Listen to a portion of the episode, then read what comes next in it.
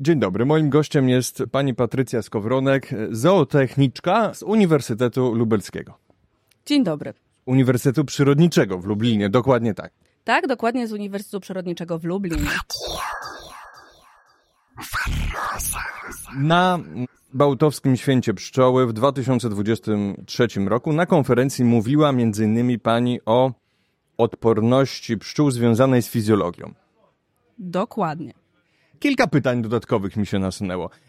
Może rozwiejmy taki chyba mniemanie, a może nawet już mit ogólnie w wiedzy o pszczołach i pszczelarstwie. Wcześniej jako prawdę objawioną się uznawało, no może nie objawioną, ale jako takie powszechne mniemanie uznawało się, że pszczoły, tak jak i inne owady, w odróżnieniu od kręgowców, nie mają czegoś takiego jak mm, swoistej odporności, czyli nabytej. Czy nadal z punktu widzenia naukowego jest to prawdą, czy nie? Jest to totalny fałsz i pojawia się to również w publikacjach publikowanych przez moją katedrę.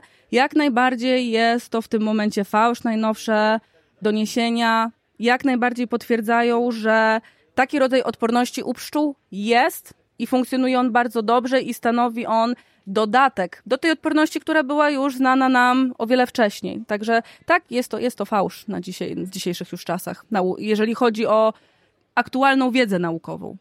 Czyli podobnie jak u ssaków jest to odporność, która kształtuje się w trakcie życia organizmu. Tak, oczywiście. I dodatkowo też, jakby idąc tokiem mojego wykładu, widać to również, jeżeli chodzi o poziomy aktywności różnych parametrów odpornościowych, ze względu na to, że mamy bardzo dużo czynników środowiskowych, które również jakby pszczoły po prostu muszą się przed nimi na bieżąco bronić, muszą na bieżąco wykształcać tą odporność, muszą aktywować tą odporność. W związku z tym byłoby im ciężko, gdyby, tak jak kiedyś uważano, jej nie posiadały. Rozumiem, czyli my jako pszczelarze, ale także opiekunowie pszczół, może szerzej, e, lub ludzie na przykład, którym zależy w jakiś sposób na populacji pszczół, przez swoje zachowania, również zootechniczne, hodowlane, możemy w różny sposób na to wpływać i de facto pomagać e, lub przeszkadzać w kształtowaniu tej odporności. I o tym troszeczkę był też Pani wykład. Tak jak najbardziej. Wydaje mi się, że tak jak w każdej dziedzinie ludzkiego życia możemy gdzieś przeszkadzać, jak i pomagać. No jeżeli chodzi tutaj e, przede wszystkim może to, co nie było na moim wykładzie, ale na pani profesor Anety Stracheckiej, no przede wszystkim jeżeli chodzi o substancje biostymulujące. Podając różnego rodzaju substancje w odpowiednim terminie, e, w odpowiednim przede wszystkim wiedząc, co podajemy, w jakim stężeniu, możemy naprawdę istotnie podwyższyć tą odporność e, u pszczół. Zaciekawiło mnie to, że powiedziała też również pani kilka, no, ciekawostek, masło trochę maślane, o trutniach. Zazwyczaj trutnie się gdzieś tam pomija, no bo głównie mówić, bo pszczelarzom głównie, prawda, chociaż może niesłusznie, zależy na tych robotnicach i matkach pszczeli. I w kontekście odporności też najczęściej zauważyłem, że się mówi o no właśnie robotnicach i chyba najczęściej są badane. No właśnie. I czy tutaj troszeczkę trudnie nie są badawczo nawet dyskryminowane, nie? I może paru rzeczy jeszcze nie wiemy, E, a moglibyśmy się dowiedzieć kilku rzeczy, które no i można by wykorzystać, a poza tym naukowo one byłyby fascynująco ciekawe. Już mówię dlaczego, może na początku, dlaczego wybieramy robotnice. Ze względu na to, że mamy ich w największej ilości i ze względu na to, że w zasadzie przez cały sezon pracują on, on, nam one na tym samym poziomie, no to z tego punktu widzenia zawsze wydawało nam się, że tak pełnią te najważniejsze role, są najistotniejsze, Poza tym nie ukrywajmy, że też jeżeli chodzi o nasze badania naukowe w laboratorium, my musimy posiadać pewnego rodzaju materiał badawczy, który jest jednolity. Ze względu na to, że jak podajemy coś, no to nie możemy startować na przykład na pszczołach o różnej odporności, poziomach odporności, no bo potem wyszedłby nam straszny miszmasz. Jeżeli chodzi, fakt, jeżeli chodzi o trudnie, faktycznie często ludzie kojarzą je tylko z wiadomą rolą, jeżeli chodzi oczywiście o, tak, o ich jakby rolę w zapłodnieniu królowej i tak dalej. Ale co się na przykład okazuje, czego często bardzo ludzie nie pamiętają i pominają, że jeżeli chodzi na przykład o regulację temperatur, trudnie odgrywają naprawdę ogromną rolę, jeżeli chodzi na przykład o ocieplanie wnętrza ula, ze względu na to, że okazuje się, że bardzo dobrze nagrzewają po prostu swój, powiedzmy, nazwijmy to tak kolokwialnie, tak zwany brzuszek, i dzięki temu ta temperatura w ulu może wzrastać dodatkowo. Jeżeli, że tak powiem, no one są dość duże, więc jeżeli ich jest powiedzmy w danym sezonie tak powiedzmy dość dużo, to przepływ powietrza też w ulu jest zupełnie inny pomiędzy ramkami, bo one po prostu jakby blokują te przejścia i ta temperatura też często po prostu pozostaje nam wyższa. Więc tak uważam, że trudnie w pewnym sensie są pomijane. Mamy trochę taką, no powiedziałabym, dyskryminację właśnie w stosunku tutaj do, no do męskiej części w ulu, ale no, byłoby, myślę, też w pewnym sensie ciężko po prostu je badać ze względu na to, że mają też one inne przeznaczenie. No. Ciężko w klatecz, jeżeli, bo wi wiadomo, na początku szczególnie te wstępne badania, można powiedzieć, że to rodzaj dla rodziny pszczeli in vitro badań utrzymywane są w klatece same pszczoły, no to same trudnie chyba by nie przeżyły specjalnie długo. Oczywiście, że nie. Zazwyczaj nawet jak pobieramy powiedzmy jakieś y, trudnie, no to musimy oczywiście pobrać z odpowiednią ilością robotnic które po prostu zajmują się tym trudniem. Bo oczywiście właśnie prostsze jest w badaniach na robotnicach to, że robotnice same o siebie zadbają. Jak podajemy pokarm w strzykawce, na przykład syrop cukrowy, one same go sobie swobodnie pobiorą. Jeżeli chodzi o trudnie, no tutaj jest tego typu problem, że musi zostać wykonana praca przez robotnicę, bo to robotnice dbają o trudnie. Więc tutaj wchodziłby nam już tu dodatkowy czynnik, który mógłby nam faktycznie zmienić po prostu to środowisko, które tworzymy w klateczce.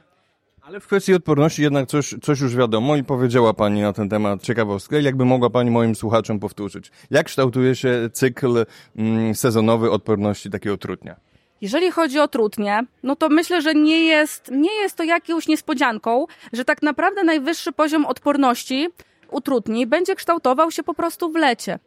Ponieważ mamy ich wtedy zazwyczaj najliczniej, są one wtedy najbardziej potrzebne, też, też potrzebują dość sporą odporność ze względu na to oczywiście, żeby wykonać lot. W związku z tym w lecie ta odporność będzie najwyższa. W stosunku oczywiście do tej odporności, którą odnotujemy, odnotowujemy na wiosnę i na jesień, no ze względu na to, że no na jesień jest to już końcówka, w której zazwyczaj powiedzmy to ta wczesna jesień. Jeszcze powiedzmy zdarzają się, ale że tak powiem ta liczba trudni no w rodzinie już maleje. Tak, no i są mniej zaopiekowane chyba przez robotnice, a no, dobre odkarmienie wiadomo, że ma dobry, no dość jest, ma wpływ na odporność. No tak, wychodzi na to, że y, robotnice i ogólnie rodzina jest dość, taka powiedziałabym... Bezwzględna? bezwzględna i dodatkowo raczej szuka korzyści. w związku z tym w momencie, kiedy nie są już nam potrzebne, no to po prostu jakby rodzina pszczela nie zużywa jakby swoich funkcji, swojej energii na coś, co po prostu z punktu widzenia rodziny nie ma już sensu. Tak, ale może to będzie trochę retoryczne pytanie, ale pytanie jest pytaniem. Jeżeli jest dobrze skonstruowane, to uważam, że warto je zadawać. Rozumiem, że taka pojedyncza odporność każdego trutnia i ich suma będzie miała wpływ na uśrednioną odporność całej rodziny pszczelej, więc to jest również bardzo ważne. Oczywiście, ja uważam, że wszystkie czynniki, wszystkie kasty tak naprawdę dlatego o, o pszczołach mówi się, że to jest super organizm i tak naprawdę to, co właśnie wyróżnia pszczoły pomiędzy innymi owadami, to jest to, że one tworzą społeczeństwo, tak? Jest ta odporność rodzinna i na tą odporność składa się odporność wszystkich osobników, które mamy w kolonii. Mówiła trochę przed chwilą pani o ocenie różnych zachowań, właśnie bezwzględny, korzystny, niekorzystny. No, jest to trochę już zahacza o temat filozoficzno-przyrodniczy, a to są jedne z moich ulubionych tematów, więc może tutaj nie pani specjalność, no ale powiedziała coś pani sama, dlatego zaczepiam. W prelekcji z punktu widzenia zootechnicznego, i to rozumiem, powiedziała pani o wczesnej ejakulacji trutnia spontanicznej przed jeszcze lotem godowym, czyli możliwością zaplemnienia matki, coś takiego, co by wskazywało, że takie zachowanie trutnia byłoby zachowaniem niewłaściwym. Czy potwierdza to pani? Że zachowaniem niewłaściwym było, byłoby przedwcześnie po prostu ejakulacja trutnia, która nie skutkuje zaplemnieniem matki. No, z punktu widzenia zootechnicznego bardzo, ponieważ no marnujemy, marnujemy materiał. Ale przecież i tak tylko większość plemników z tego punktu widzenia jest zmarnowana. Bo to, dlaczego zaczepiam? Bo to jest trochę związane z taką koncepcją, replikatorową koncepcją życia, ale ona jest tylko jedną z. Moim zdaniem ewolucyjnie ten sukces ewolucyjny, no tak to nazywamy, no to jest przecież przynością tak naprawdę, bo wtedy byśmy sprowadzili, to jest proponuję spojrzeć na to z punktu widzenia etologicznego. Wtedy byśmy, jeżeli coś takiego założyły, założymy, no to sprowadzimy reprodukcję jako taki nadrzędny, główny cel życia organizmu. Pytanie, czy tak rzeczywiście jest? Mm, powiem szczerze, wchodząc już w takie tematy, nie wiem, miał pan możliwość czytać książkę Samolubny Gan? Miałem i czytałem. I niektórzy twierdzą, że tak naprawdę ten wyścig genów, tak, że my jesteśmy tylko pojazdami, które mają właśnie się rozmnażać, żeby przekazywać te geny. Więc z tego punktu widzenia, no tutaj jakby wykazy wykazywałoby tutaj tą nadrzędność. Można tak to zinterpretować, tą alegorię samolubnego genu, aczkolwiek wiadomo, że to jest alegoria, bo gen nic nam nie chce. No to, to... Natomiast proponuję, jako ciekawy wstęp do dyskusji, zaproponować, chciałbym zaproponować Pani trochę inną, etologiczną, dlatego że i, ale jeszcze pewien wątek do tego stricte po prostu strategii rozmnażania. Jest też coś takiego jak dobór, prawda, krewniaczy, który trochę steruje właśnie społecznymi owadami. No więc z tego punktu widzenia na, truteń z tej samej rodziny pszczelej w jakiś sposób przekazał swoje geny za, po, za pośrednictwem swoich bliskich krewnych z tej rodziny pszczelej, więc nawet jeśli wytrysk z punktu widzenia zootechnicznego był ejakulacja przedwczesna, no to jednak i tak przekazał. My Mogłoby się tak zdarzyć. Myślę, że patrząc na to w tym kontekście, jakby mając daną pulę, tak, jakby genów, i tutaj jeżeli chodzi tak o te krewniacze kwestie, faktycznie jestem w stanie się jakby przychylić tutaj, że, że no nie możemy tego oceniać jako zmarnowany ze względu na to, że no tutaj przy tym doborze i tak dalej faktycznie jakby te geny mają być przekazane. Ja myślę, że tutaj kwestią jest tylko na jakim poziomie i w jakiej ilości, w jakiej intensywności po prostu występują te, te procesy. Bo jeżeli porównamy to na przykład do, teraz przechodzę już do tej innej koncepcji życia, można ją nazwać hedonistyczną koncepcją życia, bo jeżeli porównamy to do ssaków, to można by przez analogię powiedzieć, że w takim razie e, masturbacja jest zmarnowaniem zasobów. Powiem szczerze, jeżeli chodzi, jak byliśmy dzisiaj na konferencji, znaczy ja się jak najbardziej z takiego punktu widzenia humanistycznego, jeżeli chodzi o tę analogię, ja jak najbardziej się przychylam do tego. Znaczy, no różnica jest te, tego typu, że no po takiej ewentualnej ejakulacji, no to jeżeli chodzi o ludzi, nie następuje śmierć. Dobrze, żeby było prościej, może przyjmijmy e, szympansy bonobo. Rozumiem. To powiem szczerze, ja się jak najbardziej mówię, przychylam. Wie, wiem jakby tutaj, jak to się mówi, do czego pan pije. I faktycznie z tej perspektywy, bardziej humanistycznej, nie biorąc pod uwagę jakby tych kwestii zootechnicznych, to ja się jak najbardziej przychylam, że można by to było ocenić w taki, taki sposób, w jaki to przed chwilą pan ocenił. Jednakże nie, tak... Nie, to nie była ocena. To było jakby stwierdzenie faktu, że można by tak przez analogię tak porównać. Rozumiem, jednak spotykając się tutaj na konferencji, często jest tak, że poruszamy kwestie związane stricte z kwestiami zootechnicznymi. W związku z tym, przekazując informacje, ja sygnalizuję pewnego rodzaju kwestie związane właśnie z zootechniką, z ewentualną fizjologią, ale tak, faktycznie, no jeżeli nie bralibyśmy pod uwagę tylko tego aspektu e, związanego z nauką, z zootechniką, to tak faktycznie, no widziałabym tutaj jakiegoś rodzaju faktyczną analogię. Mi chodzi e, o punkt widzenia e, etologiczny, czyli związany z zachowaniem się organizmu, bo szukanie celów organizmów jest trochę już zagadnieniem filozoficzno-przyrodniczym i no, z tej replikatorowej koncepcji, tak jak pani powiedziała, można wysnuć taki cel, że ten sukces epidemiczny jest nadrzędnym celem, ale czy tak rzeczywiście jest? Teraz y, proponuję rozważyć koncepcję właśnie taką, można ją nazwać hedonistyczną, czyli że organizm ma związany jest, można podzielić stres organizmu na pozytywny i negatywny, eustres i dystres. I wydaje mi się, że większość organizmów samoistnie dąży do eustresu, unika nie, dla siebie stresowych sytuacji, nawet sama bakteria czy pierwotniak, na już czysto fizjologicznie, prawda? Jeżeli coś jest, mm, zakłóca homeostazę, to raczej unika tego miejsca, jeżeli coś powoduje odprężenie, może to być reprodukcja, ale również najedzenie się, no to po prostu dąży do tego miejsca i wtedy ten organizm czuje się no, czuję się może w cudzysłowie, ale fizjologicznie jest w większej homeostazie, w większym, komf większym mm, komforcie, większej stabilizacji fizjologicznej. I tak samo można potraktować te zachowania związane z rozmnażaniem, które wyewoluowały. Z tego można trochę spojrzeć tak i wydaje mi się, że coraz więcej badań etologicznych w sumie trochę to odkrywa, że organizmy nie uprawiają tak na, nawet te wyżej zorganizowane psychicznie seksu, z powodów jakiego, jakichś przedłużenia gatunków czy reprodukcji, tylko mm, dla przyjemności po prostu. I z tego punktu widzenia może się pojawić, w, w, nawet jeżeli jest dużo tutaj zmienności. Nawet jeżeli selekcja naturalna powoduje, że częściej te geny do następnego pokolenia przechodzą, które nie powodują tych wcześniejszych ejakulacji utrudni, no to zawsze ta zmienność duża w, w, w superorganizmie pszczelim będzie produkowała tego typu trudnie. I w, z punktu widzenia takiej, że jakiś truteń dąży do, no można to nazwać przyjemnością, ale do komfortu, to w sumie osiągnął to samo, jeżeli to miałoby być takim celem życia w cudzysłowie, osiągnął to samo, co truteń, który w sumie zaplemnił matkę. E, z punktu, myślę, widzenia takiego powiedzmy bardziej. Znaczy, bo tutaj rozmawialiśmy trochę i o tej selekcji takiej i sztucznej, i naturalnej. No i mówię, ja nie jestem, jakby nie zachowuję się stricte behawiorem.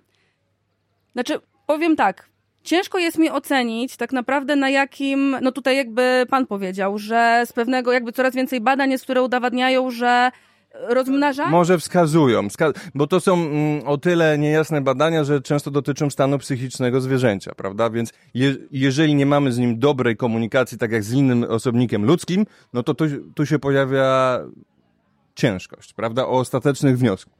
Ale możemy badać różne fale mózgowe i tak dalej, prawda? Fizjologiczny stan danego organizmu i wręcz jego zachowania, prawda? No, no na przykład u innych naczelnych no mamy prościej, bo możemy konkretne zachowania badać, jak później małpy społecznie załóżmy na to reagują i tak dalej. I, I okazuje się, że ten seks, no na przykład u małp bonobo, prawda, u szympansów, no poza rozmnażaniem pełni bardzo skomplikowane inne role społeczne właśnie. No ten przykład oczywiście podałem, bo te akurat szympansy są znane z tego, że w różnych relacjach, w różnych konfiguracjach uprawiają seks, w tym oczywiście również masturbację. Myślę, że wchodzi tu też pewna kwestia różnic, tak jak pan powiedział, związana z komunikacją, że po prostu w tym momencie, jeżeli chodzi oczywiście o jasne sygnały dotyczące spraw intymnych, nie jesteśmy w stanie tego ocenić w taki sposób, jak oceniamy na przykład tak u zwierząt tak zwanych wyższych gdzie możemy zaobserwować tak, różnego rodzaju tego typu zachowania. Musimy też pamiętać, że pszczoły są bezkręgowcami.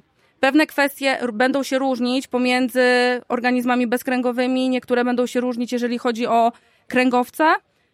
Znaczy tak, jeżeli chodzi o badania, ja myślę, że to będzie robione ze względu na to, że my już w tym momencie badamy, można to tak uznać trochę, komfort psychiczny pszczół, badając tak naprawdę poziom dopaminy, serotoniny w mózgu u pszczół. I myślę, że tego typu badania zaczynają się na poziomie właśnie tego dystresu, bo z tego co wiem, trwają badania nad tym, żeby ocenić faktycznie, czy bezkręgowce nie czują bólu. Ze względu na to, że jeżeli chodzi o badania naukowe, to jeżeli chodzi o bezkręgowce, mamy pewnego rodzaju łatwość, ponieważ nie, nasze badania nie podlegają komisji etycznej. No i tutaj właśnie pojawia się ta kwestia, że coraz więcej badań ma na celu określenie ewentualnych właśnie warunków, co powoduje stres u owadów, co może być niekomfortowe. No ja myślę, że to będą takie przyszłościowe badania, które no, mogą bardzo dużo zmienić, również jeżeli chodzi właśnie o prowadzenie doświadczeń na uniwersytetach w stosunku do bezkręgowców. Tak, a propos trudni pszczoły miodnej, to jest to o tyle ciekawe zagadnienie, takie do rozważenia, no bo trudne bardzo szybko giną, prawda? Więc już jak wszystkie ich procesy w sumie dojdą do równowagi, no to, mm, czyli or, cały organizm zamrze, jako cały organizm oczywiście, bo ta w tkankach jeszcze może pewnie coś zachodzić, no to trudno tutaj mówić o jakimś jego już właśnie komforcie, dyskomforcie. Natomiast być może jest tak, że tuż przed samą śmiercią, no przychodzi to odprężenie, które trwa nawet jedną setną sekundy. I, i mogłoby być takie badanie u takich trudni, które no ten skurcz dokonują w trakcie zaplemnienia i nie w trakcie zaplemnienia i ciekawe, czy wyszłyby jakieś różnice. O. Ja myślę, że podał Pan bardzo dobry przykład na przyszłe badania. Także myślę, myślę, że y, zaproponuję to swojej kierowniczce i myślę, że jest to do rozważenia bo jest to ciekawe, biorąc pod uwagę właśnie nie podejście stricte zootechniczne, tylko właśnie takie troszeczkę bardziej ze strony nawet takich właśnie nauk humanistycznych. Z kolei u innych pszczół na przykład samotnicy bez problemu trudnie przeżywają, prawda? Mogą wielokrotnie kopulować z, różnymi samicami. I no, nie wiem, czy pani kiedyś obserwowała, bo opiekuje się różnymi pszczołami, również e, murorkami. No, zanim pszczoły wylecą, ale jeszcze w trakcie wylecą, bardzo popularne jest próba kopulacji samców z samcami, również w różnych trójkątach i tak dalej. I tak się też zastanawiałem. Niektóre, zanim, zanim bo samce, samice mogą się nawet tydzień później wygryźć z tych rurek. Z, zastanawiałem, bo, bo tam dochodzi, bo już trochę dochodzi do szarpania i zastanawiałem się, czy jak często może się zdarzyć, że dane samce, zanim dojdzie już do takiej kopulacji, która, koń, która może się skończyć sukcesem reprodukcyjnym, są już trochę poszarpane w tych walkach pomiędzy po, samcami, czyli mają trochę postrzępione skrzydełka i tak dalej. I jaki może mieć to wpływ później na w sumie ten sukces reprodukcyjny? To, że było ciekawe, znaczy, de facto dochodzi do próby kopulacji, no, czyli skręt od włoka i tak dalej, w tych zachowaniach na przykład murarek. Jest to dosyć, dosyć znane. Zresztą filmik nawet opublikowałem z tego. Rozumiem. Znaczy tak, ja ogólnie zajmuję się stricte pszczołą miodną. Nie do końca jakby znam te behawioralne kwestie związane z murarką, to tutaj też nie będę się wymądrzać, jeżeli nie wiem. Faktycznie zdarzało mi się, znaczy na pewno wiem, że problem czasem, jeżeli chodzi o tą kopulację pomiędzy na przykład samcami, związany jest czasem z obecnością różnego rodzaju chorób i pasożytów. Są choroby, które na przykład istotnie zmieniają ilość, jakby pro, procento, proporcjonalność ilości samców w stosunku do samic. Ale jeżeli chodzi o sam jakby akt między samcami, mówię, nie jestem w stanie do końca jakby ocenić z punktu widzenia behawioralnego ze względu po prostu na to, że nie specjalizuję się w tych owadach. Oczywiście, chodziło mi o panią, o pani luźną opinię i przepraszam, że tak trochę wyprowadziłem panią na inny temat, ale no po prostu poruszyła pani ciekawą kwestię. Tak troszeczkę to zabrzmiało, że, ale rozumiem z punktu, z punktu widzenia zootechnicznego, oczywiście ten truteń no jest, można powiedzieć, wadliwy, no niestety tak można powiedzieć, dla hodowcy, tak? No Przypuszczam, że hodowca prędzej by brał nasienie od tych trutni, które w sposób udany zaplemniają matki. No tak, inaczej byłoby to bez sensu. Hmm. Myślę, że... A żeby mogłoby się okazać, że ma jakieś ciekawe cechy związane, ten plemnik, y, z, jak, z, przekaz z przekazaniem jakichś innych może ciekawych cech i można by jakieś krzyżówki robić, no. Tego już nie wiem. Tu. Znaczy ja na pewno bym tego nie sformułowała na takiej, na takiej zasadzie, że te trudnie są wadliwe. Bardziej, bardziej bym tutaj po prostu jakby no winy zrzuciła na te warunki środowiskowe, nie na trudnie, ponieważ no są one tak naprawdę niczemu winne. To jest po prostu reakcja fizjologiczna. Dokładnie, więc y, ja tutaj na pewno bym nie rzucała winy, bo na, na trudnie i na pewno bym ich roli w rodzinie na pewno nie, nie sprowadzała tylko i wyłącznie do do tej roli właśnie tak bycia ojcem. Jakby. No właśnie, bo często tak robią pszczelarze, ale właśnie dlatego to poruszyłem, bo, bo z tego punktu widzenia bycia roli ojcem, no to ten trudny nie osiągnął sukcesu i można powiedzieć, no można użyć takiej oceny, że coś, że ejakulacja była przedwczesna, no czyli no, no w jakiś sposób, no przynajmniej nieskuteczna, znaczy to, że nieskuteczna, to się zgadzam, ale no w jakiś sposób no niekorzystna, tak? No, ale biorąc pod uwagę, że one mają zupełnie inne też funkcje, które są równie ważne, no to być może jego życie pod tym kątem było wartościowe. Tak jeszcze, mogło mieć jeszcze sens to życie. Tak, tak, tak. No właśnie, wchodzimy na takie inne tematy, ale chciałem to poruszyć. No dobrze, e, Pani Patrycjo, to dziękuję za rozmowę i do zobaczenia, do usłyszenia następnym razem. Również dziękuję serdecznie. Radio Barroza.